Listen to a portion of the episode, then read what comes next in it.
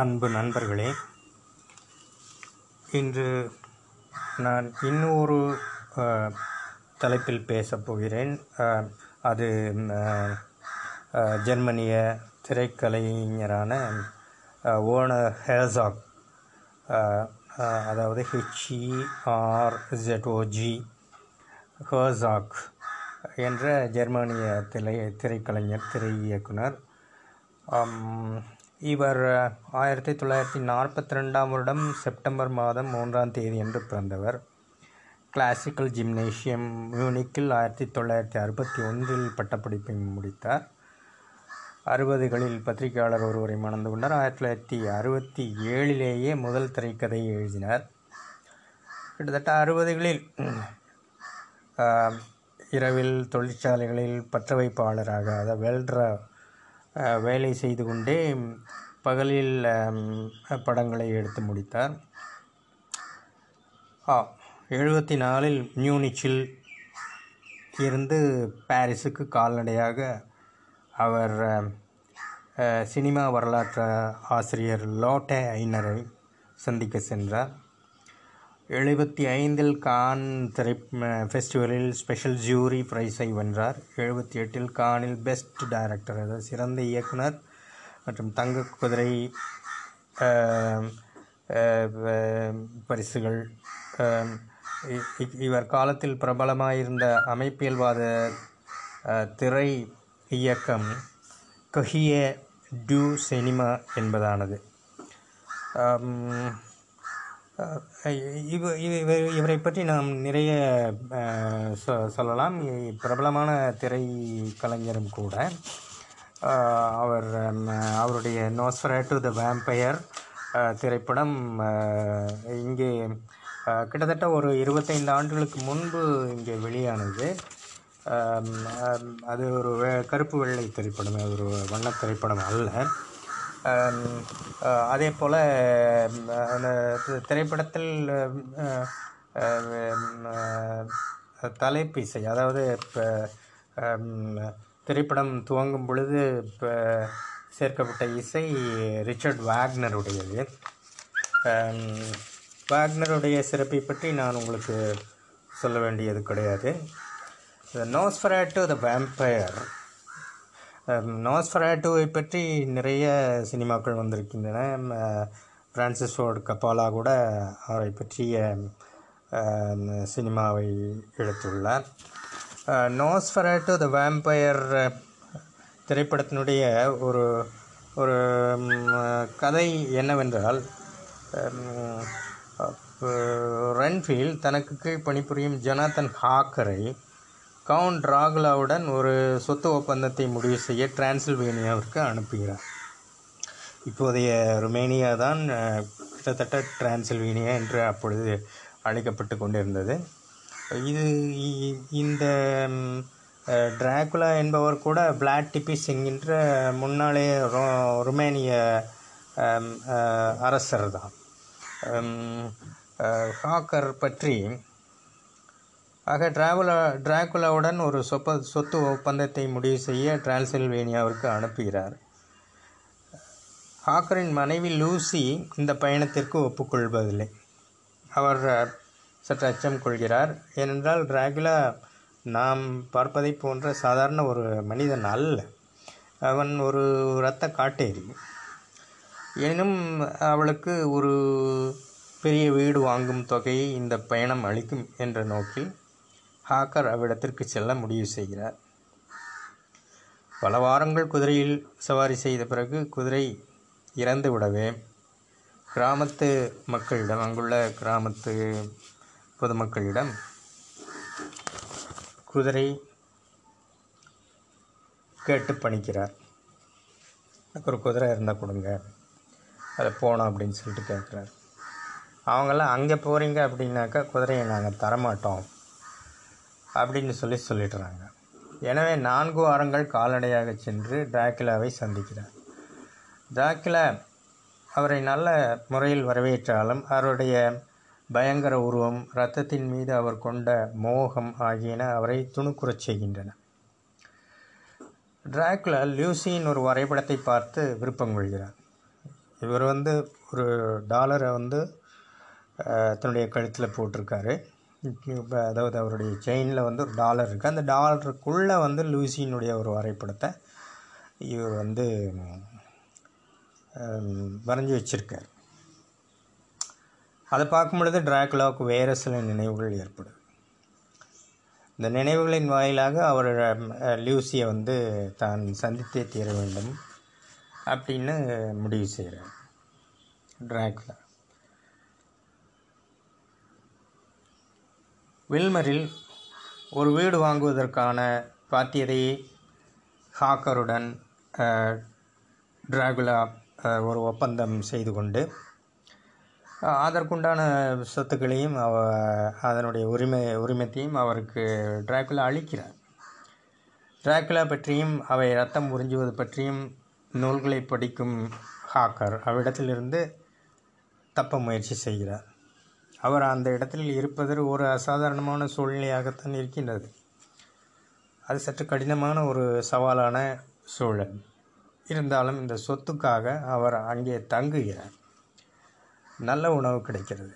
இருந்த போதிலும் டிராகுலாவினுடைய நடைமுறைகள் அவருக்கு மிகவும் அச்சுறுத்தலை ஏற்படுத்துகின்றன, அவருடைய தோற்றமும் கூட. ஹாக்கர் அந்த கோட்டையினின்று தப்பி பாரிஸுக்கு செல்கிறார். லூசி தூக்கமின்மையால் அவதிப்படுகிறார். ரென்ஃபீல்டு, அதாவது அங்கே ஒரு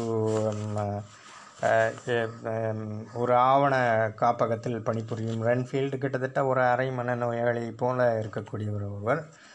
அவர் master is coming master is coming தலைவன் வருகிறார் தலைவன் வருகிறார் என்று எப்பொழுதும் பிதற்றிக்கொண்டே இருப்பார். டிராகுலா ஆட்கள் செலுத்தப்படாத ஒரு கப்பலில் வந்தடைகிறார் லண்டன் நகருக்கு. நகர் முழுக்க பிளேக் நோய் பரவுகிறது. ஹாக்கர் திரும்ப தன்னுடைய வீட்டை அடைகிறார். லூசி டிராகுலாவை அழிக்குமாறு பொன்முறைகள் சர்ச் அதிகாரிகளுக்கு பணிக்கிறார். ஆனால் அவர்கள் இதனை நம்ப மறுக்கின்றனர். வான் ஹெல்சிங் என்ற ஒரு விஞ்ஞானியும் அதிகாரியும் டிராகுலா ஒரு உண்மை என்று நம்ப மறுக்கிறார் முதலில்.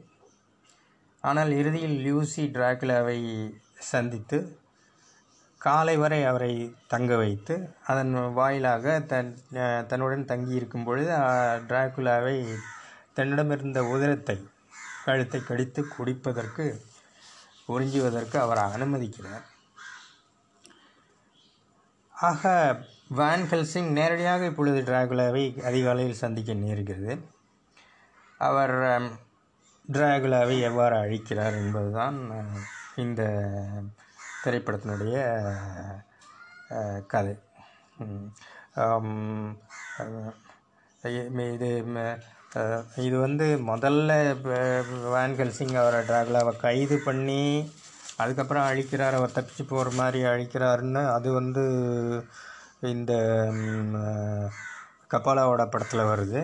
பட் இதில் வந்து கைது பண்ணி அதுக்கப்புறம் வந்து அழிக்கிற மாதிரி கதை வந்து இருக்கும். ஒவ்வொரு திரைக்கதாசிரியர்கள் இயக்குனர்கள் அவங்கவுங்க தங்களுடைய தன்மைக்கு தகுந்தாற் போல் இந்த கதையை வந்து அமைச்சிருப்பாங்க. இந்த ஹெர்சாகினுடைய நரேட்டிவ்ஸ், அதாவது இந்த கதையாடல்கள் எல்லாமே வந்து ஒரு நேர்கோட்டு பாணியிலேயே அமைந்துள்ளன. ஒரு நிகழ்ச்சி அல்லது நடவடிக்கை அதுக்கு முன்னும் பின்னும் ஆழ்ந்த மௌனங்களிலிருந்து துவங்குகிறது. உதாரணமாக நோஸ்ஃபெராட்டுவில் ஹாக்கர் தன்னுடைய எஜமானரால் டிராகுலாவிடம் அனுப்பப்படுகின்றார். அகையர் கதையிலும் ஒரு விபத்தின ஒரு குழு மறைந்த நகரை தேடி புறப்படுகிறது. இது மாதிரி ஒரு எக்ஸ்ப்ளரேஷன், அதாவது தேடி புறப்படுகின்ற ஒரு துவக்கம் வந்து எல்லா திரைப்படங்கள்லேயுமே நம்ம ஃபிட்ஸ்கெரால்டோ அது ரொம்ப கடினமாக எடுக்கப்பட்ட ஒரு திரைப்படம்னு சொல்லி சொல்லுவாங்க. அதுலேயும் இப்படி தான் வந்து தேடி போவாங்க. அதே போல் சயின்ஸ் ஆஃப் லைஃப்பில் இராணுவ வீரன் ஸ்ட்ராஸ் வந்து கோ அதாவது அவரும் ஒன்றை தேடி போகின்றார். அதாவது ஹார்ட் ஆஃப் கிளாஸில் கூட வந்து இதே மாதிரி தேடி போகிற ஒரு துவக்கம் வந்து இருக்குது. இந்த மாதிரி எல்லாவற்றிலையுமே இவர் வந்து இதை தேடி போகின்ற துவக்கம், தேடலை ஒரு துவக்கம், தேடலை அடிப்படையாக கொண்ட பயணத்தை ஒரு துவக்கமாக வைத்துக்கொண்டு இவருடைய திரைப்படங்கள் இயங்குவதை நாம் பார்க்க முடியும். ஸோ அதாவது இதற்கு இதில் இந்த படங்களில் எல்லாவற்றிலுமே வந்து சில புலன் கடந்த பார்வைகள், அதே போல்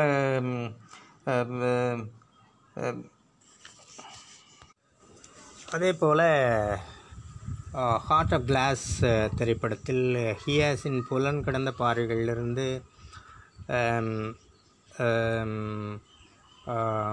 துவங்கும் காட்சிகளும், அதே போல் இரண்டாவதாக கண்ணுக்கு தொலைவில் அதிபர் ஹியாஸை காணாமற் போன ஃபார்முலாவை தேடித்தரும்படி பணிப்பதிலிருந்து படம் துவங்குகிறது. இந்த எல்லா கதைகளிலும் கதையின் நடுவாந்தரமான பாத்திரம் அல்லது கதாநாயகன் ஒரு தரகன் அல்லது ஏஜென்ட் என்கின்ற பாணியிலேயே அமைந்து விடுகிறார்கள். அக்கையர் தன்னை கடவுளின் தூதன் மெஸ்ஸையா என்று பன்முறை அழைத்து கொள்கிறான். குறிப்பிட்ட செய்திகளை கொண்டு செல்வது, குறிப்பிட்ட வேலையை செய்து முடிப்பது என்பதை எல்லா பாத்திரங்களிலும் அடிப்படை கூறாக அமைகின்றது என்பதால் இந்த மெஸ்ஸையா, அதாவது மெசஞ்சர் என்கின்ற ஒரு இயக்கம் இந்த பாத்திரங்களில் இருக்கின்றது என்று நாம் கூறலாம்.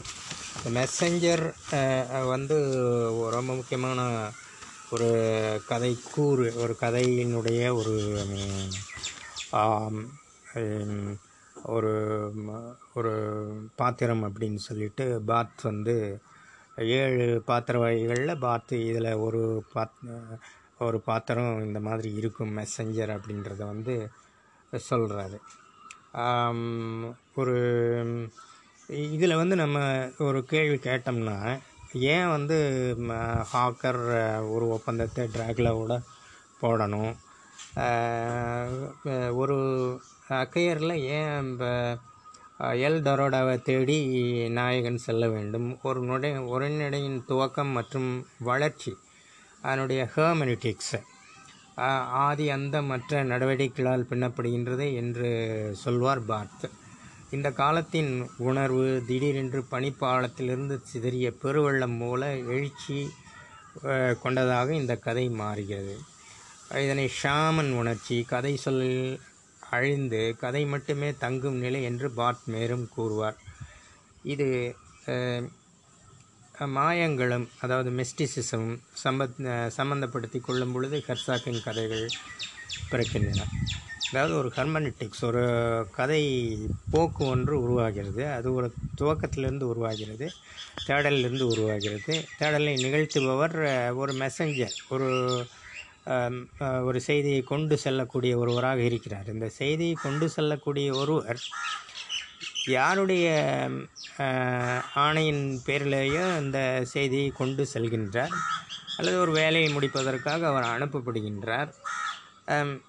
அத்துடன் சில மாயத்தன்மைகள் மிஸ்டிசிசம் சேர்ந்து கொள்ளும் பொழுது ஹெர்சாக்கினுடைய ஒரு கதை அந்த இடத்துல உருவாகிறது.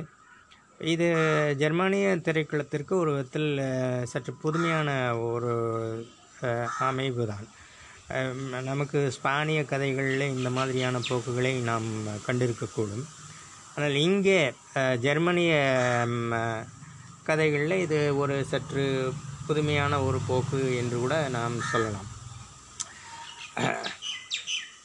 அதாவது இப்போ ஹெர்சாக்கை பொறுத்த மட்டும் இப்போது நீங்கள் திரைக்கதை எழுதுறதுக்கு ஒரு ஸ்கிரிப்டை உருவாக்குறதுக்கு உங்களுடைய நோக்கம் என்ன, அதில் ஏதாவது இலக்கு இருக்கா, கலைக்கோ அல்லது வந்து சமூகவியல் ரீதியான ஒரு இலக்கு இருக்கா அப்படின்னு சொல்லிட்டு கேட்டால் அவர் ஹெர்சாக் வந்து சில பேட்டிகளில் குறிப்பிடும் பொழுது அந்த மாதிரி நோக்கம் எதுவும் எனக்கு கிடையாது, ஒரு கன்ஃபியூஷனில் இருப்பேன், ஒரு குழப்பத்தில் இருப்பேன், அல்லது ஒட்டுமொத்த உணர்ச்சிகளோ ஏதோ ஒன்று, ஏதோ ஒரு ஒரு தொகுப்பு, ஒரு உணர்ச்சியினுடைய வேகம் அல்லது ஒரு குழப்பம் என்னை வந்து கதைகளை எழுத தூண்டுகின்றன அல்லது வந்து அவைகள் என்னை உந்தி தள்ளுகின்றன, என்னை கதைகளை நோக்கி செலுத்துகின்றன அப்படின்னு சொல்லிட்டு சொல்லுவார். எல்லா நரேட்டிவ்ஸ், எல்லா கதையாடல்களின் மைய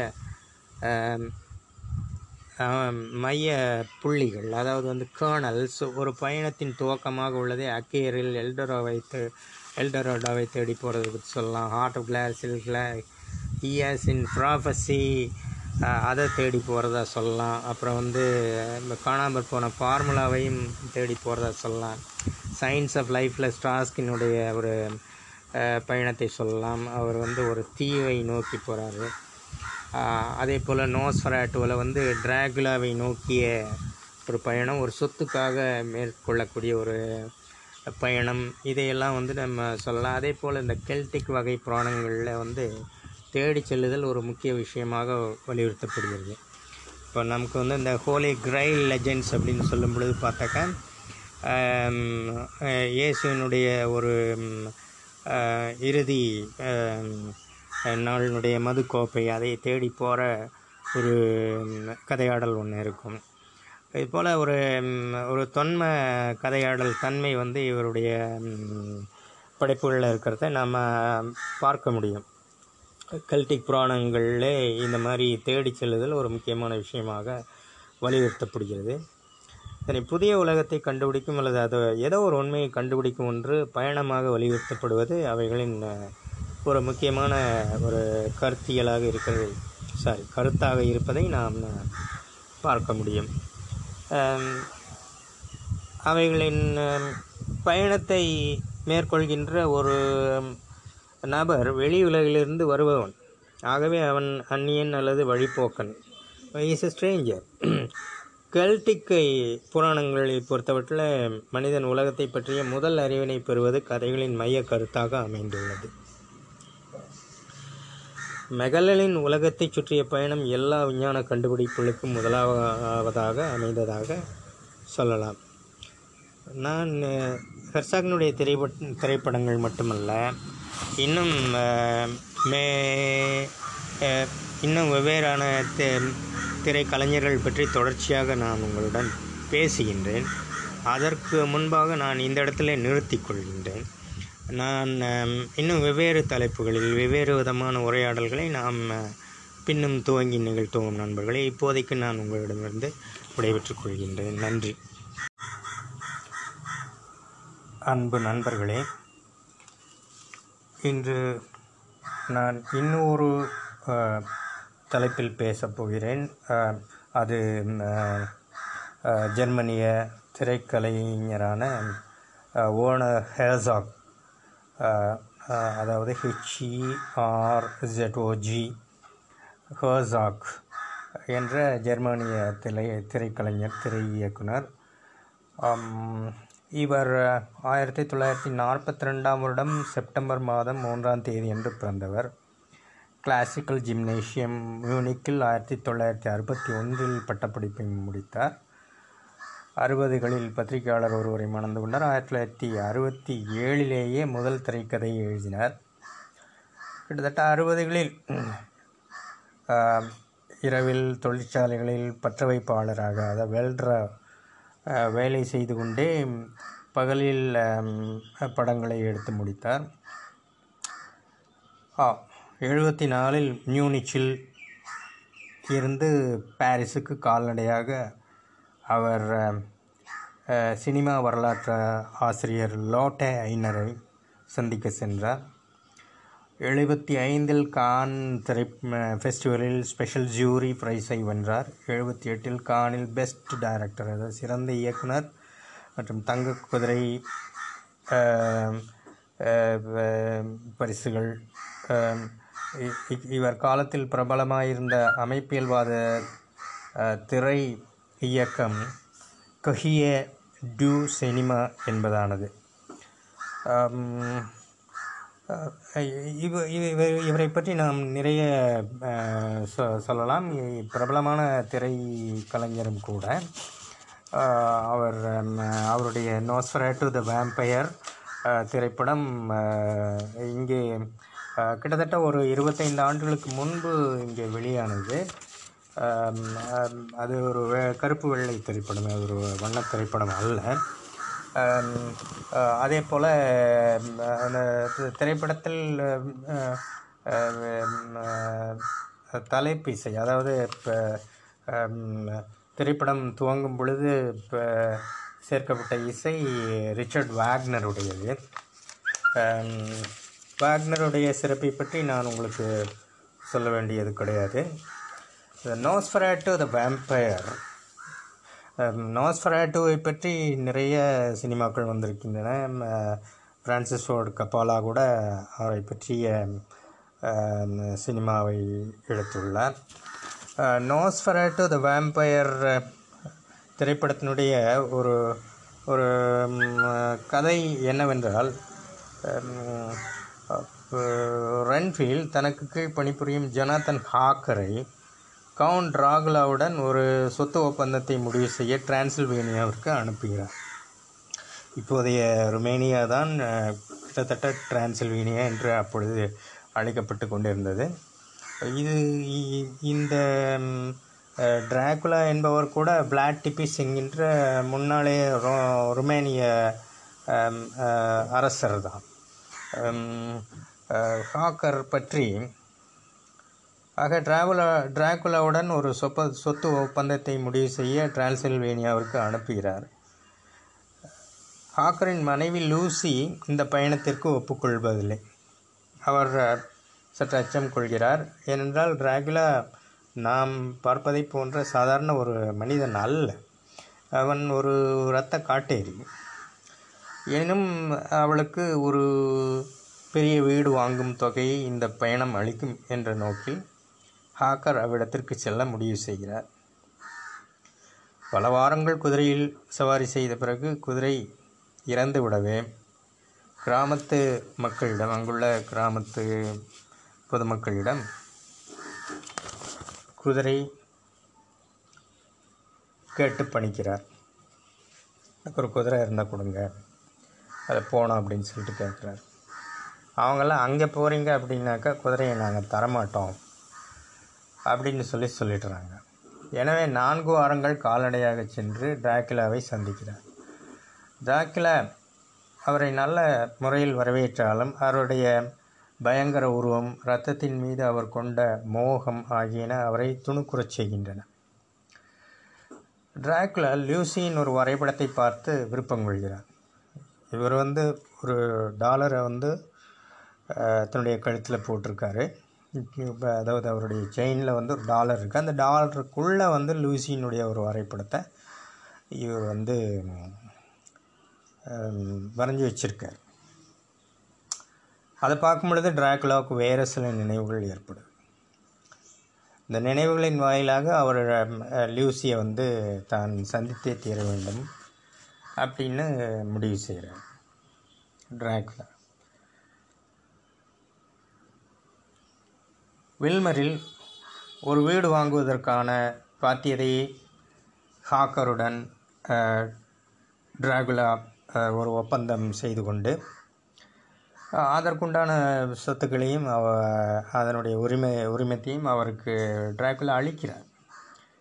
டிராகுலா பற்றியும் அவை ரத்தம் உறிஞ்சுவது பற்றியும் நூல்களை படிக்கும் ஹாக்கர் அவ்விடத்திலிருந்து தப்ப முயற்சி செய்கிறார். அவர் அந்த இடத்தில் இருப்பது ஒரு அசாதாரணமான சூழ்நிலையாகத்தான் இருக்கின்றது. அது சற்று கடினமான ஒரு சவாலான சூழல். இருந்தாலும் இந்த சொத்துக்காக அவர் அங்கே தங்குகிறார். நல்ல உணவு கிடைக்கிறது. இருந்த போதிலும் டிராகுலாவினுடைய நடைமுறைகள் அவருக்கு மிகவும் அச்சுறுத்தலை ஏற்படுத்துகின்றன, அவருடைய தோற்றமும் கூட. ஹாக்கர் அந்த கோட்டையினின்று தப்பி பாரிஸுக்கு செல்கிறார். லூசி தூக்கமின்மையால் அவதிப்படுகிறார். ரென்ஃபீல்ட் அதாவது அங்கே ஒரு ஒரு ஆவண காப்பகத்தில் பணிபுரியும் ரென்ஃபீல்டு கிட்டத்தட்ட ஒரு அரை மன நோயாளி போல இருக்கக்கூடிய ஒரு ஒருவர். அவர் master is coming master is coming தலைவன் வருகிறார் தலைவன் வருகிறார் என்று எப்பொழுதும் பிதற்றிக்கொண்டே இருப்பார். டிராகுலா ஆட்கள் செலுத்தப்படாத ஒரு கப்பலில் வந்தடைகிறார் லண்டன் நகருக்கு. நகர் முழுக்க பிளேக் நோய் பரவுகிறது. ஹாக்கர் திரும்ப தன்னுடைய வீட்டை அடைகிறார். லூசி டிராகுலாவை அழிக்குமாறு பொன்முறைகள் சர்ச் அதிகாரிகளுக்கு பணிக்கிறார். ஆனால் அவர்கள் இதனை நம்ப மறுக்கின்றனர். வான் ஹெல்சிங் என்ற ஒரு விஞ்ஞானியும் அதிகாரியும் டிராகுலா ஒரு உண்மை என்று நம்ப மறுக்கிறார் முதலில். ஆனால் இறுதியில் லூசி டிராகுலாவை சந்தித்து காலை வரை அவரை தங்க வைத்து அதன் வாயிலாக தன் தன்னுடன் தங்கியிருக்கும் பொழுது டிராகுலாவை தன்னிடமிருந்த உதிரத்தை கழுத்தை கடித்து குடிப்பதற்கு உறிஞ்சுவதற்கு அவர் அனுமதிக்கிறார். ஆக வான் ஹெல்சிங் நேரடியாக இப்பொழுது டிராகுலாவை அதிகாலையில் சந்திக்க நேர்கிறது. அவர் டிராகுலாவை எவ்வாறு அழிக்கிறார் என்பதுதான் இந்த திரைப்படத்தினுடைய கதை. இது இது வந்து முதல்ல வான் ஹெல்சிங் அவரை டிராகுலாவை கைது பண்ணி அதுக்கப்புறம் அழிக்கிறார், அவர் தப்பிச்சு போகிற மாதிரி அழிக்கிறாருன்னு. அது வந்து இந்த கப்பாலாவோட படத்தில் வருது. பட் இதில் வந்து கைது பண்ணி அதுக்கப்புறம் வந்து அழிக்கிற மாதிரி கதை வந்து இருக்கும். ஒவ்வொரு திரைக்கதாசிரியர்கள் இயக்குனர்கள் அவங்கவுங்க தங்களுடைய தன்மைக்கு தகுந்த போல் இந்த கதையை வந்து அமைச்சிருப்பாங்க. இந்த ஹெர்சாகினுடைய நரேட்டிவ்ஸ், அதாவது இந்த கதையாடல்கள் எல்லாமே வந்து ஒரு நேர்கோட்டு பாணியிலேயே அமைந்துள்ளன. ஒரு நிகழ்ச்சி அல்லது நடவடிக்கை அதற்கு முன்னும் பின்னும் ஆழ்ந்த மௌனங்களிலிருந்து தோன்றுகிறது. உதாரணமாக நோஸ்ஃபெராட்டுவில் ஹாக்கர் தன்னுடைய எஜமானரால் டிராகுலாவிடம் அனுப்பப்படுகின்றார். அகையர் கதையிலும் ஒரு விபத்தின ஒரு குழு மறைந்த நகரை தேடி புறப்படுகிறது.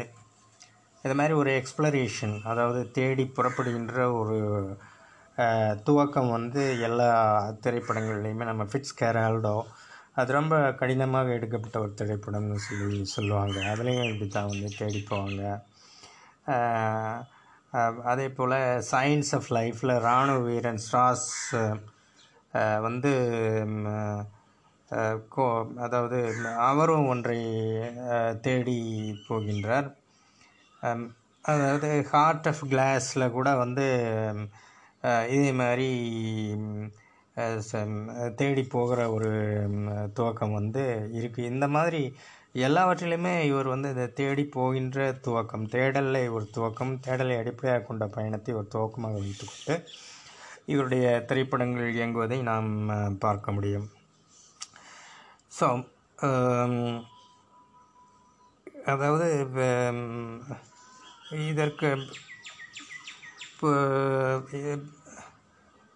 இதில் இந்த படங்களில் எல்லாவற்றிலுமே வந்து சில புலன் கடந்த பார்வைகள், அதே போல்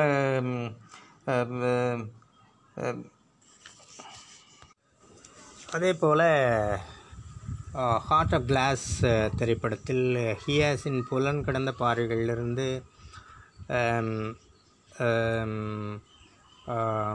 துவங்கும் காட்சிகளும், அதே போல் இரண்டாவதாக கண்ணுக்கு தொலைவில் அதிபர் கியாஸை காணாமற் போன ஃபார்முலாவை தேடித்தரும்படி பணிப்பதிலிருந்து படம் துவங்குகிறது. இந்த எல்லா கதைகளிலும் கதையின் நடுவாந்திரமான பாத்திரம் அல்லது கதாநாயகன் ஒரு தரகன் அல்லது ஏஜெண்ட் என்கின்ற பாணியிலேயே அமைந்து விடுகிறார்கள். அக்கையர் தன்னை கடவுளின் தூதன் மெஸ்ஸையா என்று பன்முறை அழைத்து கொள்கிறான். குறிப்பிட்ட செய்திகளை கொண்டு செல்வது, குறிப்பிட்ட வேலையை செய்து முடிப்பது என்பதை எல்லா பாத்திரங்களிலும் அடிப்படை கூறாக அமைகின்றது என்பதால் இந்த மெஸ்ஸையா, அதாவது மெசஞ்சர் என்கின்ற ஒரு இயக்கம் இந்த பாத்திரங்களில் இருக்கின்றது என்று நாம் கூறலாம்.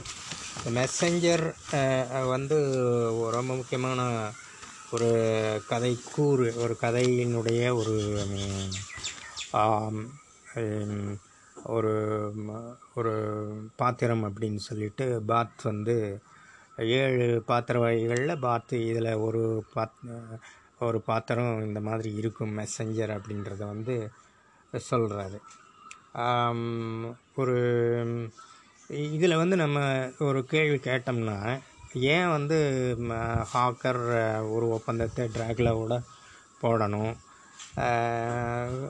ஒரு அக்கையரில் ஏன் இப்போ எல் டொராடோவை தேடி நாயகன் செல்ல வேண்டும்? ஒரு நுடை உரைநடையின் துவக்கம் மற்றும் வளர்ச்சி, அதனுடைய ஹெர்மெனியூட்டிக்ஸ் ஆதி அந்த மற்ற நடவடிக்கைகளால் பின்னப்படுகின்றது என்று சொல்வார் பார்த். இந்த காலத்தின் உணர்வு திடீரென்று பனிப்பாளத்திலிருந்து சிதறிய பெருவெள்ளம் மூல எழுச்சி கொண்டதாக இந்த கதை மாறுகிறது. இதனை ஷாமன் உணர்ச்சி, கதை சொல் அழிந்து கதை மட்டுமே தங்கும் நிலை என்று பாட் மேரும் கூறுவார். இது மாயங்களும் அதாவது மிஸ்டிசிசமும் சம்பத் சம்பந்தப்படுத்தி கொள்ளும் பொழுது ஹெர்சாக்கின் கதைகள் பிறக்கின்றன. அதாவது ஒரு ஹெர்மெனெட்டிக்ஸ், ஒரு கதை போக்கு ஒன்று உருவாகிறது. அது ஒரு துவக்கத்திலிருந்து உருவாகிறது, தேடலிலிருந்து உருவாகிறது. தேடலை நிகழ்த்துபவர் ஒரு மெசஞ்சர், ஒரு ஒரு செய்தியை கொண்டு செல்லக்கூடிய ஒருவராக இருக்கிறார். இந்த செய்தியை கொண்டு செல்லக்கூடிய ஒருவர் யாருடைய ஆணையின் பேரிலேயோ இந்த செய்தியை கொண்டு செல்கின்றார், அல்லது ஒரு வேலையை முடிப்பதற்காக அவர் அனுப்பப்படுகின்றார். அத்துடன் சில மாயத்தன்மைகள் மிஸ்டிசிசம் சேர்ந்து கொள்ளும் பொழுது ஹெர்சாக்கினுடைய ஒரு கதை அந்த இடத்துல உருவாகிறது. இது ஜெர்மானிய திரைக்களத்திற்கு ஒரு விதத்தில் சற்று புதுமையான ஒரு அமைப்பு தான். நமக்கு ஸ்பானிய கதைகளில் இந்த மாதிரியான போக்குகளை நாம் கண்டிருக்கக்கூடும், ஆனால் இங்கே ஜெர்மனிய கதைகளில் இது ஒரு சற்று புதுமையான ஒரு போக்கு என்று கூட நாம் சொல்லலாம்.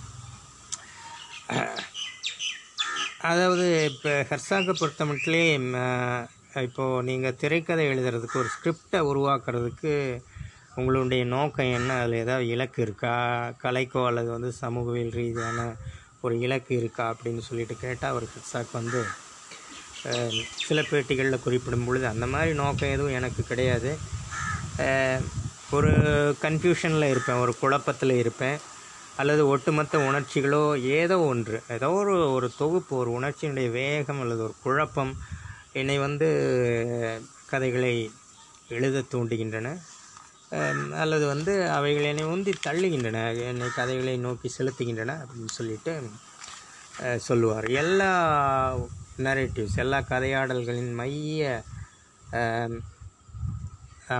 மைய புள்ளிகள், அதாவது வந்து கேர்னல்ஸ், ஒரு பயணத்தின் துவக்கமாக உள்ளதே அக்கேரில் எல்டரோவை தே எல்டரோடாவை தேடி போகிறது பற்றி சொல்லலாம். ஹார்ட் ஆஃப் கிளாஸில் கிளா இன் ப்ராஃபஸி அதை தேடி போகிறதா சொல்லலாம். அப்புறம் வந்து காணாமல் போன ஃபார்முலாவையும் தேடி போகிறதா சொல்லலாம். சயின்ஸ் ஆஃப் லைஃப்பில் ஸ்ட்ராஸ்கினுடைய ஒரு பயணத்தை சொல்லலாம். அவர் வந்து ஒரு தீவை நோக்கி போகிறாரு.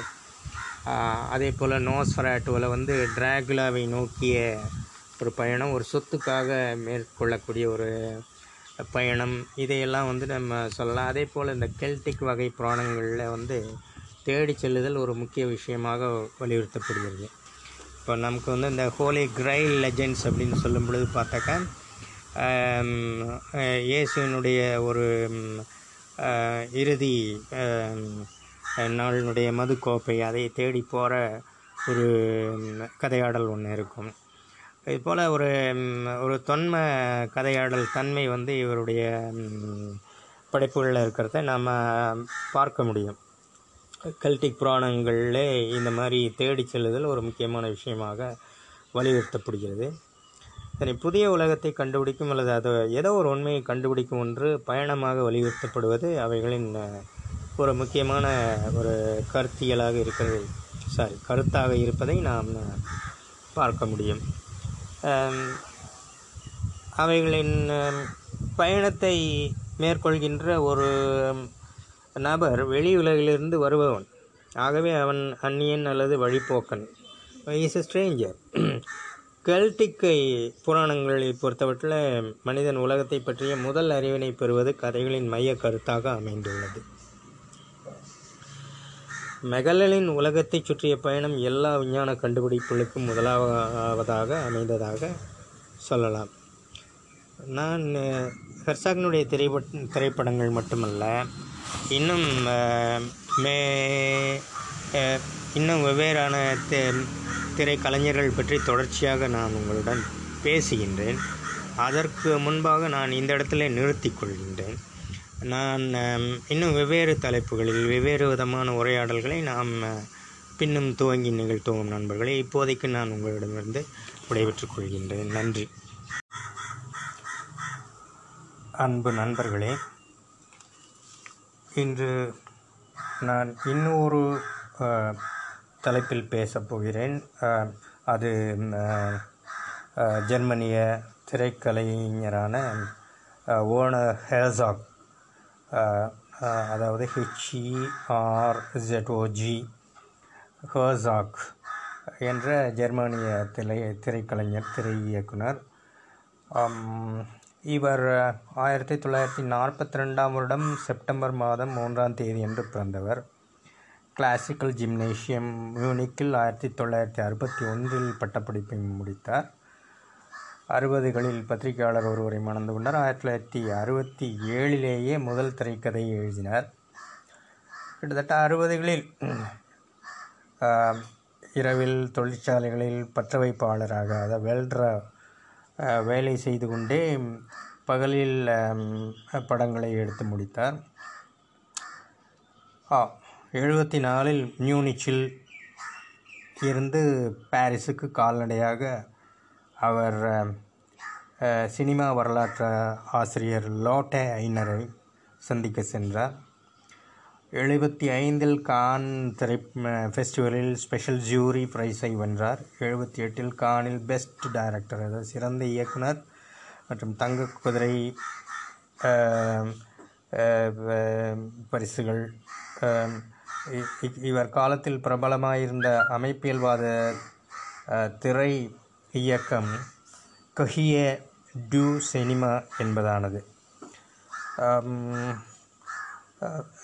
இவ இவ இவரை பற்றி நாம் நிறைய சொ சொல்லலாம் பிரபலமான திரை கலைஞரும் கூட.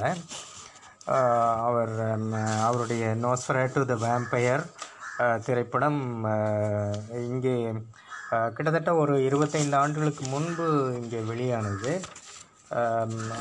அது ஒரு கருப்பு வெள்ளை திரைப்படம், அது ஒரு வண்ண திரைப்படம் அல்ல. அதே போல் அந்த திரைப்படத்தில் தலைப்பிசை, அதாவது இப்போ திரைப்படம் துவங்கும் பொழுது இப்போ சேர்க்கப்பட்ட இசை ரிச்சர்ட் வாக்னருடையது. வாக்னருடைய சிறப்பை பற்றி நான் உங்களுக்கு சொல்ல வேண்டியது கிடையாது. த நோஸ்ஃபெராட்டோ தி வேம்பயர், நோஸ்ஃபெராட்டோவை பற்றி நிறைய சினிமாக்கள் வந்திருக்கின்றன. ஃப்ரான்சிஸ் ஃபோர்ட் கப்பாலா கூட அவரை பற்றிய சினிமாவை எடுத்துள்ளார். நோஸ்ஃபெராட்டோ தி வேம்பயர் திரைப்படத்தினுடைய ஒரு ஒரு கதை என்னவென்றால், ரென்ஃபீல்ட் தனக்கு கீழ் பணிபுரியும் ஜொனாதன் ஹாக்கரை கவுண்ட் டிராகுலாவுடன் ஒரு சொத்து ஒப்பந்தத்தை முடிவு செய்ய டிரான்சில்வேனியாவிற்கு அனுப்புகிறார். இப்போதைய ருமேனியா தான் கிட்டத்தட்ட டிரான்சில்வேனியா என்று அப்பொழுது அழைக்கப்பட்டு கொண்டிருந்தது. இது இந்த டிராகுலா என்பவர் கூட விளாட் டிபிசிங் என்ற முன்னாலே ரோ ருமேனிய அரசர் தான். ஹாக்கர் பற்றி ஆக டிராகுலா டிராகுலாவுடன் ஒரு சொப்ப சொத்து ஒப்பந்தத்தை முடிவு செய்ய டிரான்சில்வேனியாவிற்கு அனுப்புகிறார். ஹாக்கரின் மனைவி லூசி இந்த பயணத்திற்கு ஒப்புக்கொள்வதில்லை. அவர் சற்று அச்சம் கொள்கிறார். ஏனென்றால் டிராகுலா நாம் பார்ப்பதை போன்ற சாதாரண ஒரு மனிதன் அல்ல, அவன் ஒரு இரத்த காட்டேரி. எனினும் அவளுக்கு ஒரு பெரிய வீடு வாங்கும் தொகையை இந்த பயணம் அளிக்கும் என்ற நோக்கில் ஹாக்கர் அவ்விடத்திற்கு செல்ல முடிவு செய்கிறார். பல வாரங்கள் குதிரையில் சவாரி செய்த பிறகு குதிரை இறந்து விடவே கிராமத்து மக்களிடம், அங்குள்ள கிராமத்து பொதுமக்களிடம் குதிரை கேட்டு பணிக்கிறார். எனக்கு ஒரு குதிரை இருந்தால் கொடுங்க, அதை போனோம் அப்படின்னு சொல்லிட்டு கேட்குறார். அவங்களாம் அங்கே போகிறீங்க அப்படின்னாக்கா குதிரையை நாங்கள் தரமாட்டோம் அப்படின்னு சொல்லி சொல்லிடுறாங்க. எனவே நான்கு வாரங்கள் கால்நடையாக சென்று டிராகுலாவை சந்திக்கிறார். டிராகுலா அவரை நல்ல முறையில் வரவேற்றாலும் அவருடைய பயங்கர உருவம், இரத்தத்தின் மீது அவர் கொண்ட மோகம் ஆகியன அவரை துணுக்குறச் செய்கின்றன. டிராகுலா லூசியின் ஒரு வரைபடத்தை பார்த்து விருப்பம் கொள்கிறார். இவர் வந்து ஒரு டாலரை வந்து தன்னுடைய கழுத்தில் போட்டிருக்காரு, அதாவது அவருடைய செயினில் வந்து ஒரு டாலர் இருக்குது. அந்த டாலருக்குள்ளே வந்து லூசியினுடைய ஒரு வரைபடத்தை இவர் வந்து வரைஞ்சி வச்சிருக்கார். அதை பார்க்கும் பொழுது டிராக்குலாவுக்கு வேறு சில நினைவுகள் ஏற்படுது. இந்த நினைவுகளின் வாயிலாக அவர் லூசியை வந்து தான் சந்தித்தே தீர வேண்டும் அப்படின்னு முடிவு செய்கிறார் டிராக்குலா. வில்மரில் ஒரு வீடு வாங்குவதற்கான பாத்தியதையை ஹாக்கருடன் டிராகுலா ஒரு ஒப்பந்தம் செய்து கொண்டு அதற்குண்டான சொத்துக்களையும் அவ அதனுடைய உரிமை உரிமத்தையும் அவருக்கு டிராகுலா அளிக்கிறார். டிராகுலா பற்றியும் அவை ரத்தம் உறிஞ்சுவது பற்றியும் நூல்களை படிக்கும் ஹாக்கர் அவ்விடத்திலிருந்து தப்ப முயற்சி செய்கிறார். அவர் அந்த இடத்தில் இருப்பது ஒரு அசாதாரணமான சூழ்நிலையாகத்தான் இருக்கின்றது. அது சற்று கடினமான ஒரு சவாலான சூழல் இருந்தாலும் இந்த சொத்துக்காக அவர் அங்கே தங்குகிறார். நல்ல உணவு கிடைக்கிறது. இருந்த போதிலும் டிராகுலாவினுடைய நடைமுறைகள் அவருக்கு மிகவும் அச்சுறுத்தலை ஏற்படுத்துகின்றன, அவருடைய தோற்றமும் கூட. ஹாக்கர் அந்த கோட்டையினின்று தப்பி பாரிஸுக்கு செல்கிறார். லூசி தூக்கமின்மையால் அவதிப்படுகிறார். ரென்ஃபீல்டு, அதாவது அங்கே ஒரு ஒரு ஆவண காப்பகத்தில் பணிபுரியும் ரென்ஃபீல்டு கிட்டத்தட்ட ஒரு அரை மன நோயாளி போல இருக்கக்கூடிய ஒரு ஒருவர். அவர் master is coming master is coming தலைவன் வருகிறார் தலைவன் வருகிறார் என்று எப்பொழுதும் பிதற்றிக்கொண்டே இருப்பார். டிராகுலா ஆட்கள் செலுத்தப்படாத ஒரு கப்பலில் வந்தடைகிறார் லண்டன் நகருக்கு. நகர் முழுக்க பிளேக் நோய் பரவுகிறது. ஹாக்கர் திரும்ப தன்னுடைய வீட்டை அடைகிறார். லூசி டிராகுலாவை அழிக்குமாறு பொன்முறைகள் சர்ச் அதிகாரிகளுக்கு பணிக்கிறார். ஆனால் அவர்கள் இதனை நம்ப மறுக்கின்றனர். வான் ஹெல்சிங் என்ற ஒரு விஞ்ஞானியும் அதிகாரியும் டிராகுலா ஒரு உண்மை என்று நம்ப மறுக்கிறார் முதலில். ஆனால் இறுதியில் லூசி டிராகுலாவை சந்தித்து காலை வரை அவரை தங்க வைத்து அதன் வாயிலாக தன் தன்னுடன் தங்கியிருக்கும் பொழுது டிராகுலாவை தன்னிடமிருந்த உதிரத்தை கழுத்தை கடித்து குடிப்பதற்கு உறிஞ்சுவதற்கு அவர் அனுமதிக்கிறார். ஆக வான் ஹெல்சிங் நேரடியாக இப்பொழுது டிராகுலாவை அதிகாலையில் சந்திக்க நேர்கிறது.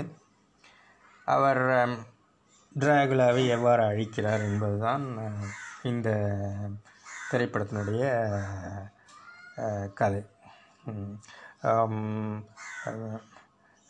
இது இது வந்து முதல்ல வான் ஹெல்சிங் அவரை டிராகுலாவை கைது பண்ணி அதுக்கப்புறம் அழிக்கிறார், அவர் தப்பிச்சு போகிற மாதிரி அழிக்கிறாருன்னு. அது வந்து இந்த கப்பாலாவோட படத்தில் வருது. பட் இதில் வந்து கைது பண்ணி அதுக்கப்புறம் வந்து அழிக்கிற மாதிரி கதை வந்து இருக்கும். ஒவ்வொரு திரைக்கதாசிரியர்கள் இயக்குனர்கள் அவங்கவுங்க தங்களுடைய தன்மைக்கு தகுந்தாற் போல் இந்த கதையை வந்து அமைச்சிருப்பாங்க. இந்த ஹெர்சாகினுடைய நரேட்டிவ்ஸ், அதாவது இந்த கதையாடல்கள் எல்லாமே வந்து ஒரு நேர்கோட்டு பாணியிலேயே அமைந்துள்ளன. ஒரு நிகழ்ச்சி அல்லது நடவடிக்கை அதுக்கு முன்னும் பின்னும் ஆழ்ந்த மௌனங்களிலிருந்து துவங்குகிறது. உதாரணமாக நோஸ்ஃபெராட்டுவில் ஹாக்கர் தன்னுடைய எஜமானரால் டிராகுலாவிடம் அனுப்பப்படுகின்றார். அகையர் கதையிலும் ஒரு விபத்தின ஒரு குழு மறைந்த நகரை தேடி புறப்படுகிறது. இது மாதிரி ஒரு எக்ஸ்ப்ளரேஷன், அதாவது தேடி புறப்படுகின்ற ஒரு துவக்கம் வந்து எல்லா திரைப்படங்கள்லையுமே நம்ம ஃபிட்ஸ்கெரால்டோ அது ரொம்ப கடினமாக எடுக்கப்பட்ட ஒரு திரைப்படம்னு சொல்லி சொல்லுவாங்க. அதுலேயும் இப்படி தான் வந்து தேடி போவாங்க. அதே போல் சயின்ஸ் ஆஃப் லைஃப்பில் இராணுவ வீரன் ஸ்ட்ராஸ் வந்து கோ அதாவது அவரும் ஒன்றை தேடி போகின்றார். அதாவது ஹார்ட் ஆஃப் கிளாஸில் கூட வந்து இதே மாதிரி தேடி போகிற ஒரு துவக்கம் வந்து இருக்குது. இந்த மாதிரி எல்லாவற்றிலையுமே இவர் வந்து இதை தேடி போகின்ற துவக்கம், தேடலை ஒரு துவக்கம், தேடலை அடிப்படையாக கொண்ட பயணத்தை ஒரு துவக்கமாக வைத்துக்கொண்டு இவருடைய திரைப்படங்கள் இயங்குவதை நாம் பார்க்க முடியும். ஸோ அதாவது இதற்கு இதில் இந்த படங்களில் எல்லாவற்றிலுமே வந்து சில புலன் கடந்த பார்வைகள், அதே போல்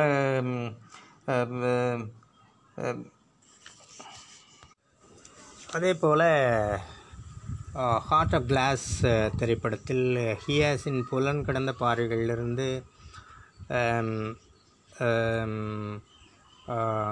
துவங்கும் காட்சிகளும், அதே போல் இரண்டாவதாக கண்ணுக்கு தொலைவில் அதிபர் கியாஸை காணாமற் போன ஃபார்முலாவை தேடித்தரும்படி பணிப்பதிலிருந்து படம் துவங்குகிறது. இந்த எல்லா கதைகளிலும் கதையின் நடுவாந்திரமான பாத்திரம் அல்லது கதாநாயகன் ஒரு தரகன் அல்லது ஏஜென்ட் என்கின்ற பாணியிலேயே அமைந்து விடுகிறார்கள். அக்கையர் தன்னை கடவுளின் தூதன் மெஸ்ஸையா என்று பன்முறை அழைத்து கொள்கிறான். குறிப்பிட்ட செய்திகளை கொண்டு செல்வது, குறிப்பிட்ட வேலையை செய்து முடிப்பது என்பதை எல்லா பாத்திரங்களிலும் அடிப்படை கூறாக அமைகின்றது என்பதால் இந்த மெஸ்ஸையா, அதாவது மெசஞ்சர் என்கின்ற ஒரு இயக்கம் இந்த பாத்திரங்களில் இருக்கின்றது என்று நாம் கூறலாம்.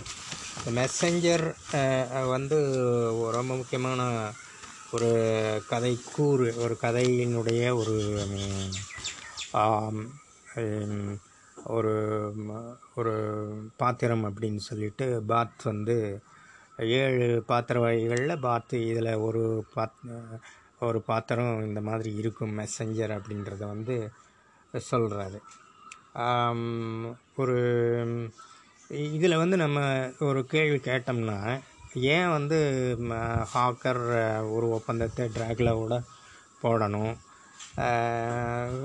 ஒரு அக்கையரில் ஏன் எல் டொராடோவை தேடி நாயகன் செல்ல வேண்டும், ஒரு நொடை உரைநடையின் துவக்கம் மற்றும் வளர்ச்சி, அதனுடைய ஹெர்மெனியூட்டிக்ஸ் ஆதி அந்த மற்ற நடவடிக்கைகளால் பின்னப்படுகின்றது என்று சொல்வார் பார்த். இந்த காலத்தின் உணர்வு திடீரென்று பனிப்பாளத்திலிருந்து சிதறிய பெருவெள்ளம் போல எழுச்சி கொண்டதாக இந்த கதை மாறுகிறது. இதனை ஷாமன் உணர்ச்சி, கதை சொல்லில் அழிந்து கதை மட்டுமே தங்கும் நிலை என்று பார்த் மேலும் கூறுவார். இது மாயங்களும், அதாவது மிஸ்டிசிசம் சம்பத் சம்பந்தப்படுத்தி கொள்ளும் பொழுது ஹெர்சாக்கின் கதைகள் பிறக்கின்றன. அதாவது ஒரு ஹெர்மெனெட்டிக்ஸ், ஒரு கதை போக்கு ஒன்று உருவாகிறது. அது ஒரு துவக்கத்திலிருந்து உருவாகிறது, தேடலிலிருந்து உருவாகிறது. தேடலை நிகழ்த்துபவர் ஒரு மெசஞ்சர், ஒரு ஒரு செய்தியை கொண்டு செல்லக்கூடிய ஒருவராக இருக்கிறார். இந்த செய்தியை கொண்டு செல்லக்கூடிய ஒருவர் யாருடைய ஆணையின் பேரிலேயோ இந்த செய்தியை கொண்டு செல்கின்றார் அல்லது ஒரு வேலையை முடிப்பதற்காக அவர் அனுப்பப்படுகின்றார். அத்துடன் சில மாயத்தன்மைகள் மிஸ்டிசிசம் சேர்ந்து கொள்ளும் பொழுது ஹெர்சாக்கினுடைய ஒரு கதை அந்த இடத்துல உருவாகிறது. இது ஜெர்மானிய திரைக்களத்திற்கு ஒரு விதத்தில் சற்று புதுமையான ஒரு அமைப்பு தான். நமக்கு ஸ்பானிய கதைகளில் இந்த மாதிரியான போக்குகளை நாம் கண்டிருக்கக்கூடும், ஆனால் இங்கே ஜெர்மனிய கதைகளில் இது ஒரு சற்று புதுமையான ஒரு போக்கு என்று கூட நாம் சொல்லலாம். அதாவது இப்போ ஹெர்சாக்கை பொறுத்த மட்டிலே இப்போது நீங்கள் திரைக்கதை எழுதுறதுக்கு, ஒரு ஸ்கிரிப்டை உருவாக்குறதுக்கு உங்களுடைய நோக்கம் என்ன, அதில் ஏதாவது இலக்கு இருக்கா, கலைக்கோ அல்லது வந்து சமூகவியல் ரீதியான ஒரு இலக்கு இருக்கா அப்படின்னு சொல்லிட்டு கேட்டால் அவர் ஹெர்சாக் வந்து சில பேட்டிகளில் குறிப்பிடும் பொழுது, அந்த மாதிரி நோக்கம் எதுவும் எனக்கு கிடையாது, ஒரு கன்ஃபியூஷனில் இருப்பேன், ஒரு குழப்பத்தில் இருப்பேன், அல்லது ஒட்டுமொத்த உணர்ச்சிகளோ ஏதோ ஒன்று, ஏதோ ஒரு ஒரு தொகுப்பு, ஒரு உணர்ச்சியினுடைய வேகம் அல்லது ஒரு குழப்பம் என்னை வந்து கதைகளை எழுத தூண்டுகின்றன அல்லது வந்து அவைகள் என்னை உந்தி தள்ளுகின்றன, என்னை கதைகளை நோக்கி செலுத்துகின்றன அப்படின்னு சொல்லிட்டு சொல்லுவார். எல்லா நரேட்டிவ்ஸ், எல்லா கதையாடல்களின் மைய மைய புள்ளிகள், அதாவது வந்து கேர்னல்ஸ், ஒரு பயணத்தின் துவக்கமாக உள்ளதே அக்கேரில் எல்டரோவை தே எல் டொராடோவை தேடி போகிறத பற்றி சொல்லலாம். ஹார்ட் ஆஃப் கிளாஸில் ஹியாஸின் ப்ராஃபஸி அதை தேடி போகிறதா சொல்லலாம். அப்புறம் வந்து காணாமல் போன ஃபார்முலாவையும் தேடி போகிறதா சொல்லலாம். சயின்ஸ் ஆஃப் லைஃப்பில் ஸ்ட்ராஸ்கினுடைய ஒரு பயணத்தை சொல்லலாம். அவர் வந்து ஒரு தீவை நோக்கி போகிறாரு.